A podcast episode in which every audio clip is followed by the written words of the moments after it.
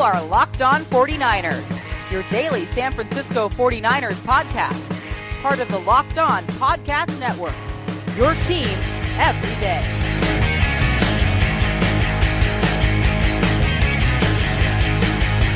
Welcome to Locked On 49ers, part of the Locked On Podcast Network. I'm your host, Brian Peacock, coming at you with a Thursday episode brought to you by mybookie.ag. You play, you win, you get paid. Use promo code locked on at mybookie.ag. Got a great guest lined up for you today, Mark Schofield. He is the host of Locked On Patriots and he's a quarterback guru. So, no better person to talk to about Jimmy Garoppolo than Mark Schofield. And we're going to get his scouting report on the 49ers' new, shiny new franchise quarterback and also hear a little bit from Bill Belichick about Jimmy Garoppolo and the trade that went down with the 49ers this week just before the deadline. As always, I invite you to follow me on Twitter. Keep the conversation going over there. You can always email the show as well, lockedon49ers at gmail. Still taking submissions for writers and contributors to help me out over at lockedon49ers.com that is now affiliated with FanRag Sports. So exciting new venture trying to populate the website with more 49ers content for all you 49ers fans and Locked On 49ers listeners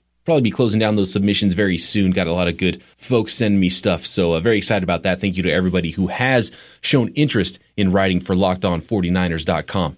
Subscribe to the show. We're on iTunes. We're on Spotify. We are everywhere you can find great podcasts. You can head on over to lockedon49ers.com, find links to everything you need on how to subscribe to the show. So we've talked a lot about the 49ers angle and why they wanted to bring in Jimmy Garoppolo and what that means to the 49ers going forward and what kind of player he is. We're going to hear a lot more about the person and the player, Jimmy Garoppolo, from my friend Mark Schofield, who's going to join me shortly. But let's hear from the head coach of the New England Patriots, Bill Belichick, on what his thinking was and the timing for trading Jimmy Garoppolo for a second round pick to the 49ers. First of all, I have a tremendous amount of respect for Jimmy. Um, I couldn't ask for him to give us any more than, than he's given us. And uh, the 49ers are getting a good player, and they're getting a good person, and they're getting a great teammate, and they're getting a good quarterback. And Jimmy's getting a good coach. Um, his career is moving forward. Um, he's a talented individual and was a great person to coach. I met with him weekly and again have a tremendous amount of respect for him. Uh, but as his career moves forward, we have to look to our team both this year and beyond. And we probably had, in my opinion, the best quarterback situation in the league for the last, call it two and a half years. Um, it's just not sustainable, uh, given the way that things are set up. Uh, it's definitely not something that we wanted to walk away from, and I felt like we rode it out as long as we could. Um, we, over a period of time, explored every op- option possible to try to sustain it. Uh, but at this point, felt like we had to had to make a decision. So that's interesting. A couple of points there that are very interesting. One, he said, and Jimmy gets a good coach. And I wonder if he was trying to do Garoppolo and his agent a favor, probably not his agent, but Jimmy Garoppolo a favor by sending him somewhere that wasn't Cleveland, you know? And I wonder if there could have been a better offer from the Cleveland Browns based on them offering a two and three for, I think, a worse prospect for quarterback in AJ McCarron. And there's there's kind of rumors out there and people talking, well, maybe he's still got sour grapes from getting fired from the Browns.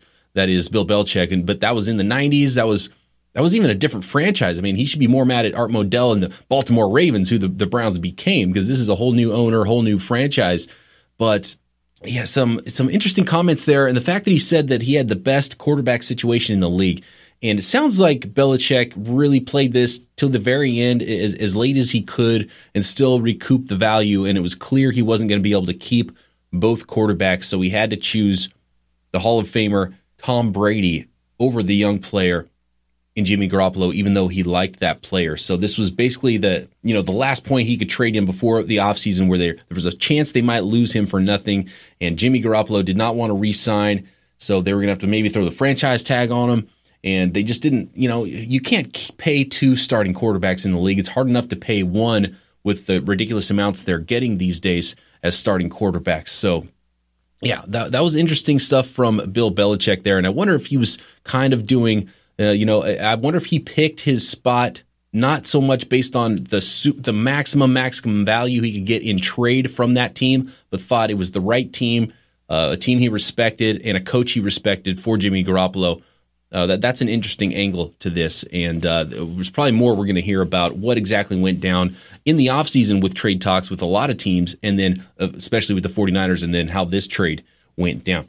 But let's get to Mark Schofield. This is a guy who knows his quarterbacks. He writes for Inside the Pylon. He does the NFL 1000 stuff at Bleacher Report. He's a quarterback guru. He scouts quarterbacks and he is the host of Locked On Patriots, so he knows the team as well as anybody. But before we get to today's guest, I'd like to let everybody know about mybookie.ag. A lot of folks ask me for advice. Who's going to win the game? Who should they lay a little bit of cash on? I will tell you this where you're betting is just as important as who you're betting on. So that's why I tell people to go to mybookie.ag. Use promo code locked on for up to a 100% deposit bonus. So right off the bat, you're making money. You go to mybookie.ag, you can tell it's legit. Uh, they do quick payouts, which is obviously key. If you're going to be winning money, you want to be able to get your money in and out as quickly as you can.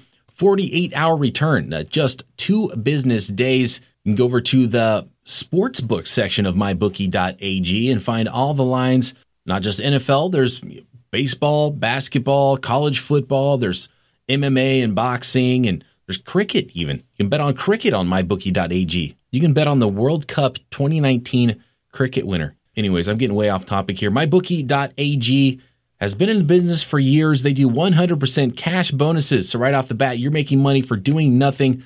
Fastest payouts, just two business days. You can do it right from your smartphone. So, it's like you've got a Vegas casino right on your phone. They have a great mobile website to do your betting on the go. Go to mybookie.ag to place your bets and tell them I sent you by using promo code locked on. Get over there and get the best odds anywhere. Promo code locked on at mybookie.ag. Okay, my guest today, you're probably familiar with him talking draft here on Locked On 49ers in the springtime. Mark Schofield, he's host of Locked On Patriots, also quarterback guru at Inside the Pylon. Mark, thank you very much for coming on the show in short notice. Brian, thank you so much for having me. And yeah, you say short notice. I mean, the second this what we're going to talk about happened, we were basically in touch with each other. Like, okay, we're going to talk about this. So. yeah, yeah. There's no way we couldn't make this happen this week. So yeah, I appreciate that. Oh, happy to come on. All right. So, just first of all, big picture shocker and blockbuster. And it seemed like from everything that happened in the spring that Garoppolo wasn't going to go anywhere. And the plan was that the Patriots were going to see what happened in the coming off season. And of course, this was a huge coming off season for the 49ers at quarterback that is now not going to be the case. What was uh, what was your overall thoughts just when this thing went down? Yeah, Brian, I, I, was pretty surprised when this happened. Like, you know, I did a sort of an instant snap analysis episode of Locked On Pats, kind of just brain dump type thing. And it was a stunner because, you know, we heard all this offseason, you know, how the asking price was really high for Jimmy Garoppolo. We heard talk about maybe a one and a two from Cleveland. Not sure if that was actually true or not, but these were the types of stories we were hearing. And the fact that the Patriots kept handing on to Garoppolo when they had Jacoby Brissett and then they go on and deal Jacoby Brissett. It makes you think, look, they're really buying into Jimmy Garoppolo being the guy to replace Tom Brady. But as you start to sort of like peel away and you start to sort of like take a step back, you know, I talked to Miguel Benzan, who's at Pat's Cap on Twitter. I had him on Locked on Patriots a couple of weeks ago, and he was telling me that because of the impending renegotiation with Jimmy Garoppolo and the fact that he was going to be a big cap number. It was going to be like the Patriots were going to have to have two starting quarterback salaries against their cap, one with Tom Brady, the other with Garoppolo. And as we've seen before from Belichick, as we've seen him do in the past, when they have a situation where some guy is going to come up against a contract year and it's not Tom Brady – they don't really hesitate to get what they can. And so when you sort of like peel all the layers of the onion away and take a look at it, it kind of started to make sense, at least from a contract status, salary cap type perspective. Yeah, you mentioned Jacoby Brissett, and I didn't even think about that angle. That would have made a lot more sense to trade Garoppolo and hold on to Brissett if you knew that was going to be the end result. So now the four, or now the Patriots uh, obviously have a 40 year old quarterback. They had no backup for a short time, and of course uh, the guy that was uh, uh, originally supposed to be part of this this trade and then was not included because of compensatory pick selections and all that kind of stuff, and ends up just re-signing now is uh, Brian Hoyer, who's back in New England. But um, so I, I want to know how do before we get into actually the player that is Jimmy Garoppolo, how do the fans in New England feel about this deal? You know, it's funny, Brian. In the aftermath, in the moments after the deal went down, I had a lot of, shall we say, colorful and I'd even say expletive filled texts on my phone the bulk of them were from my mom, to be honest, who is a big, you know, Jimmy Garoppolo fan. She's been a lifelong Patriots fan. You know, Troy Brown was her favorite player. Obviously, yeah, she thinks the world of Tom Brady, but she was of the believer that look, Garoppolo is the future of this team. He's going to be a great quarterback. You know, like I said, Brian, that there were a lot of colorful language that she was blowing up my phone with, and I think for many Patriots fans, that was sort of the instant reaction, which was, why are we trading them now? Why are we just getting, you know, a second round pick, not even a first? You know, we were talking first and maybe a second from Cleveland. Now we're just getting a second. Why are we doing this now? We don't have a backup. What's the plan gonna be? And, you know, even though there are five Super Bowl trophies, five Vince Lombardi trophies being, you know, put on display at One Patriots Plaza. Even though Bill Belichick has sort of earned the mantra as perhaps the best head coach in football history, there is still sort of this subset, this subfaction of Patriots fan, the Patriots fan base that respect Belichick, the head coach, but are still leery of Belichick, sort of the general manager. And you know, the reports out of Foxborough are that this was a Belichick move, this was a Belichick business type decision, and so it was met with some skepticism. There were people blowing up WEEI in Boston, blowing up the phone lines, like my mom who was blowing up my Twitter or my, my cell phone and my texts, who were just like, we can't trust Belichick to make these decisions. This was a bad decision. What is he doing? He doesn't know how to build a roster. And I'm sure for your listeners to hear Patriots fans talking about Bill Belichick, that must be almost like mind blowingly absurd. But that's kind of what moves like this sort of create in Boston. It's funny for me to observe it. It's funny for me to kind of see how it happens, but it happens every type move like this that Belichick and the Patriots make. It gets questioned immediately and quite loudly, to be honest. And Belichick has been one of the more cutthroat GMs, and I could see how you know a, a certain subset of a fan base would be upset by letting guys go and even good players and trading them too soon rather than too late. And you know, Bill Walsh did that as well. And you saw that when when Bill Walsh moved on from Joe Montana, went with Steve Young. And then uh, one of the things I talked, I made a joke on Twitter about how the Patriots just traded their Aaron Rodgers and held on to Brett Favre. Um, what's what's the thought with Tom Brady, forty years old?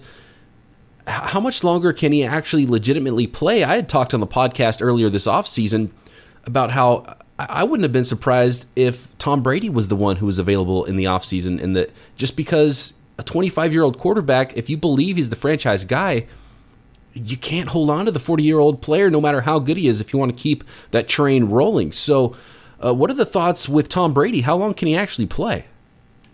Yeah, but that's that's probably the sixty-four thousand dollar question here, Brian. And you know, at the outset, you know, this move gives you the sense that at least for the next year or so, the Patriots are buying in on the idea of Tom Brady playing until he's 44, 45, like he wants to. Now, what's interesting about that is since they drafted Tom Brady in the 2000 draft, there have been 16 drafts since. They have drafted a quarterback in eight of those. So they're basically on an every other year time frame of drafting quarterbacks. They didn't take one last year's draft. So I was going into this sort of draft cycle with the mindset anyway that, you know, maybe they'd be taking another quarterback because maybe they move on from Brady, like you suggested. Maybe it's Garoppolo and then they need another backup. So I fully anticipate them drafting another quarterback in this upcoming class. And with this second round pick at the top, like we assume, it will be at the top of the second round. There might be a guy that could sort of fall to them. Like Josh Allen, for example, he's struggled. I know people are saying he's still going to be a first round pick. I'm not there with him, but if he's there at the top of the second round, maybe. A Lamar Jackson, a Baker Mayfield, those look like, you know, two of the top three guys right now. But is a team taking a six foot quarterback like Baker Mayfield in the first round? Are they going to take a Lamar Jackson in the first round? While I would do it, some NFL GMs might not. Maybe they fall to the second round. So I think you know, this move signals to me that they're going to be in the market for a quarterback in the upcoming draft, and they were going to be there anyway. To the larger point, though, can Brady play until he's 44? Can he play until he's 45?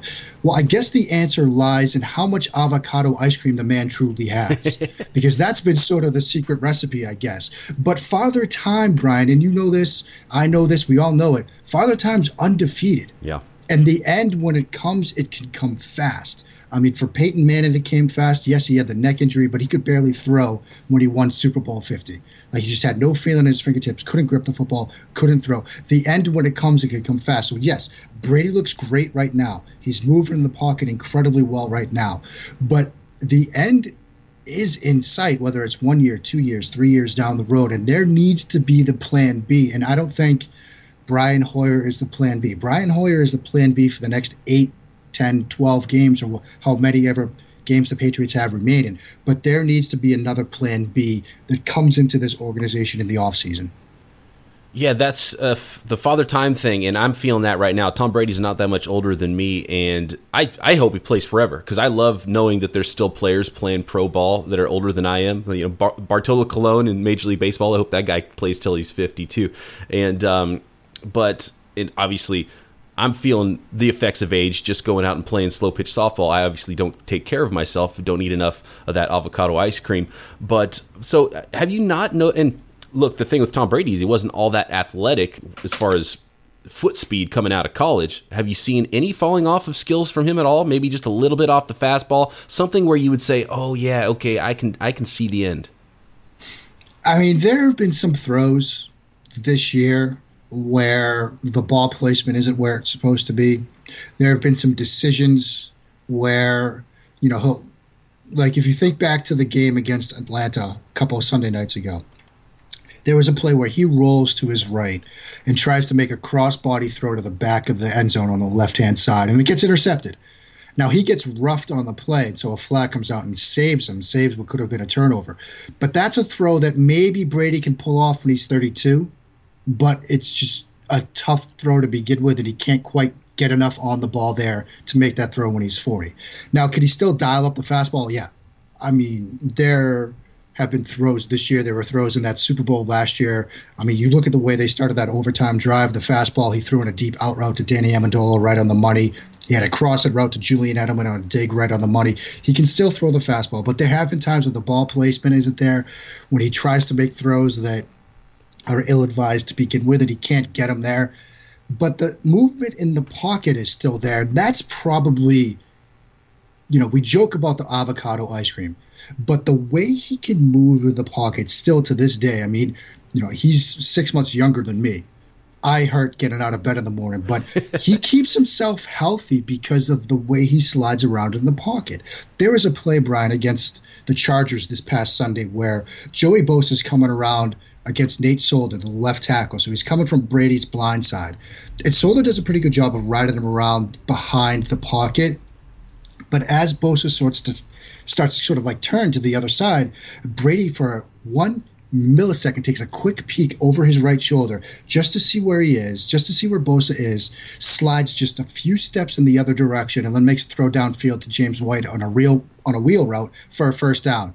And it's those little tiny things that might not look like much in the course of one game, but add them up, Ryan. Add them up, you know, three of those, four of those in a game where other quarterbacks might get hit on that. He's avoiding that. That more than anything, that more than the avocado ice cream is what's allowed him to play to this point in his career. Yeah, Mark, and maybe they'll come up with some avocado beer at some point that uh, that might help us out in, in that aging factor. Exactly right. and it's, it's funny you mentioned um, coming up in the draft and maybe earmarking that second round pick that they got from the 49ers for a quarterback. And I was kind of advocating that that would be what the 49ers would be doing. So it's funny, we're sitting here on November 2nd now, and all of a sudden the 49ers look like they have a franchise quarterback in that pick that they might have been using on someone like say a maker a Baker Mayfield, who I also think you know the NFL is not going to take him in the first round as, as a six foot tall quarterback. That just they just hate short guys, and that's the way it is. And now the Patriots might be using that same pick uh, in, in a similar way. So that's that's really interesting. But let's get on to Jimmy Garoppolo, and I want to first ask about Jimmy Garoppolo, the person. What sort of a person and because the 49ers fans haven't been around him all that much until this press conference this week. So what what kind of person are they getting? Who is he in the in you know in the locker room, in the community? What kind of guy is Jimmy Garoppolo? Look, you're getting a, a great guy in Jimmy Garoppolo, and you know don't take my word for it. Take Belichick's word on that because when this deal was made, one of the first things that Belichick came out and talked about was the person that Garoppolo is, the guy that he is in the quarterback rooms and in the locker room and on the sidelines and things like that. This is a genuinely good guy.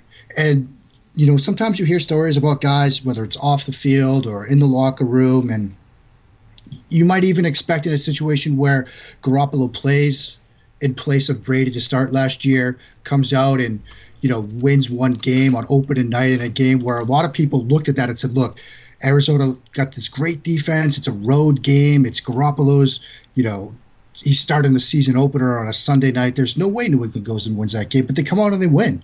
And then he's looking great against Miami, you know, in, in his second start.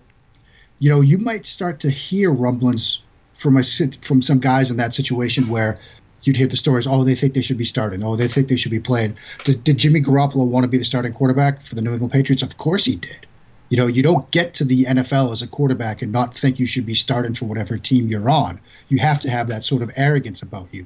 But at the same time, you never heard those rumblings. You never heard those, you know, insider whispers or things like that because he was committed and he bought fully into what the Patriots were doing as an organization. And so that's the kind of guy you're getting. That's the kind of player you're getting. And it's funny, Brian, a lot of people reached out to me after this deal went down and they were wondering why would the 49ers do this? Why would they do this knowing that he's up for a contract year? They're just basically getting, you know, an eight game rental on a guy that might walk anyway in a season that's not going anywhere right now.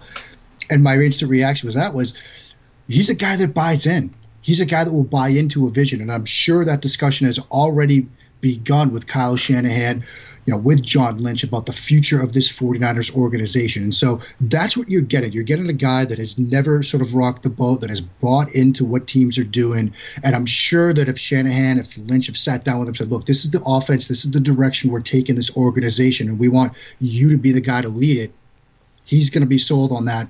And you won't hear, you know, a peep from him other than what he does, you know, before and after each game.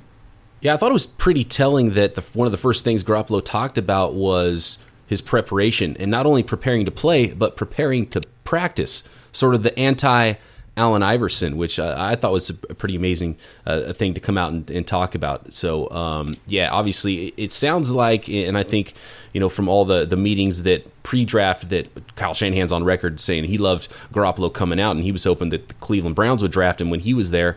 Um, he had him as the second quarterback. He had Derek Carr as his number one quarterback that year. And of course, both those guys were on the board, and the Browns went ahead and drafted Johnny Manziel. We know how that turned out. But let's talk a little bit about the tools. What's he looking like on the field? This is my. I want to read you what I had on him coming out of Eastern Illinois. He was my second quarterback as well that year, and uh, I had Teddy Bridgewater number one. I was a fan of Garoppolo coming out, and this is what I had to say. Good, not great arm, works through his reads, anticipates throws, and gets the ball out instantly. You want to see a guy from a small school dominate his competition, and he did. He proved up to the competition at both Shrine Game and Senior Bowl. Jimmy Garoppolo would probably be my number one quarterback if he did it versus top competition, could be a steal in the second or third round. And uh, one of the biggest things I said about him was he has one of the quickest releases I've ever seen, and uh, definitely the accuracy and quick decision making. So, what is he? Is that accurate? Is that what he turned out to look like? And and just from what I've seen from him so far with the Patriots, I might have even underplayed his his arm strength a little bit. Yeah, I mean that's actually where I was going to go with that, Brian, because I think you know you nailed most of it. I mean, the one sort of thing that I would point to would be the arm strength, because I think you know it's been up to par, if not better than people expected. And I thought it was pretty good coming out. But that's one of those things that it's hard to truly get a feel for a guy's velocity, a guy's arm talent on tape against FCS competition, against you know Division two type competition, whatever you want to whatever the situation is. Obviously, FCS is one double A. You know, and that was a similar story sort of coming out with Carson Wentz. Like you could see it with Wentz, but you know, to get down there and just see him throwing the ball on the sideline at the Senior Bowl, for example, we could say, okay, yeah, I, I, see the velocity there. And so I think that was one thing that's really stood out with Garoppolo. One of the aspects to his game that he's developed rather well you know, since coming into the league is his ability to move defenders with his eyes, his eye work, his eye manipulation. You know, we can make the progression reads and things like that, but there are times as a quarterback where you need to move defenders, whether it's that underneath hole defender, that linebacker in a cover one scheme, or that middle of the field safety in a cover one or a cover three scheme, where you need to move that guy to one side of the field or the other. You need to, you know, convince that guy to like get out of his responsibility, to get out of his zone, to go somewhere where he knows he shouldn't, to then make a throw. And that's something that he's been able to do since he's come out. Had a great throw against the Dolphins in his second start last year in game two, where is a red zone play. He opens to his left, then he has a post route coming from the right, moves that safety in the middle of the field just enough to make that throw. It's the plays like that where you start to see the tools developing into more of a quarterback, more of a passer. And to circle back to something you were talking about earlier, where he talked about preparing to practice. You know, there's been a lot discussed and a lot made in the past, you know, 24 hours or so about, you know, the Brady backups and how they haven't always panned out. Yep. But that's probably one of the main lessons that all of those guys, Garoppolo included, can probably take away from watching Tom Brady over the years because there's a guy that – treats practices sometimes like they're games. And he'll come off the practice field, say during training camp or something like that, and he'll gripe to the reporters, he'll gripe to the media, whoever wants to listen about a play that he didn't make in practice. And to quote Iverson, I mean, we're talking about practice here, but that's how Brady's approaching it. And so that sort of mindset, you know, that sort of mentality where every rep you get matters, whether it's Tuesday afternoon during July, whether it's Thursday afternoon in September, or whether it's Sunday afternoon in December. Like every single rep matters. Every single rep should be treated the same way. You know, Brady's instilled that throughout his career in himself, and I think that more than anything is the lesson that he's passed on to a guy like Garoppolo. Yeah, and uh, people who bring up the Matt Cassel thing and the Brian Hoyer thing, one of the the main things I say to that is those guys were just late round picks or undrafted free agents. This is a second round pick. This is somebody that Bill Belichick saw and thought, I'm going to draft a quarterback in the second round. I think that's the highest he's ever drafted a quarterback, right? And the, you don't draft a guy in the second round as a quarterback. You don't think that's someone who can be a starter. Yeah, I, I think that's right. I mean, Mallett was a first round talent type guy but he fell to I believe it was the fourth round because of off the field concerns and things like that. You know, and he was another one of these Brady backups that didn't fully pan out.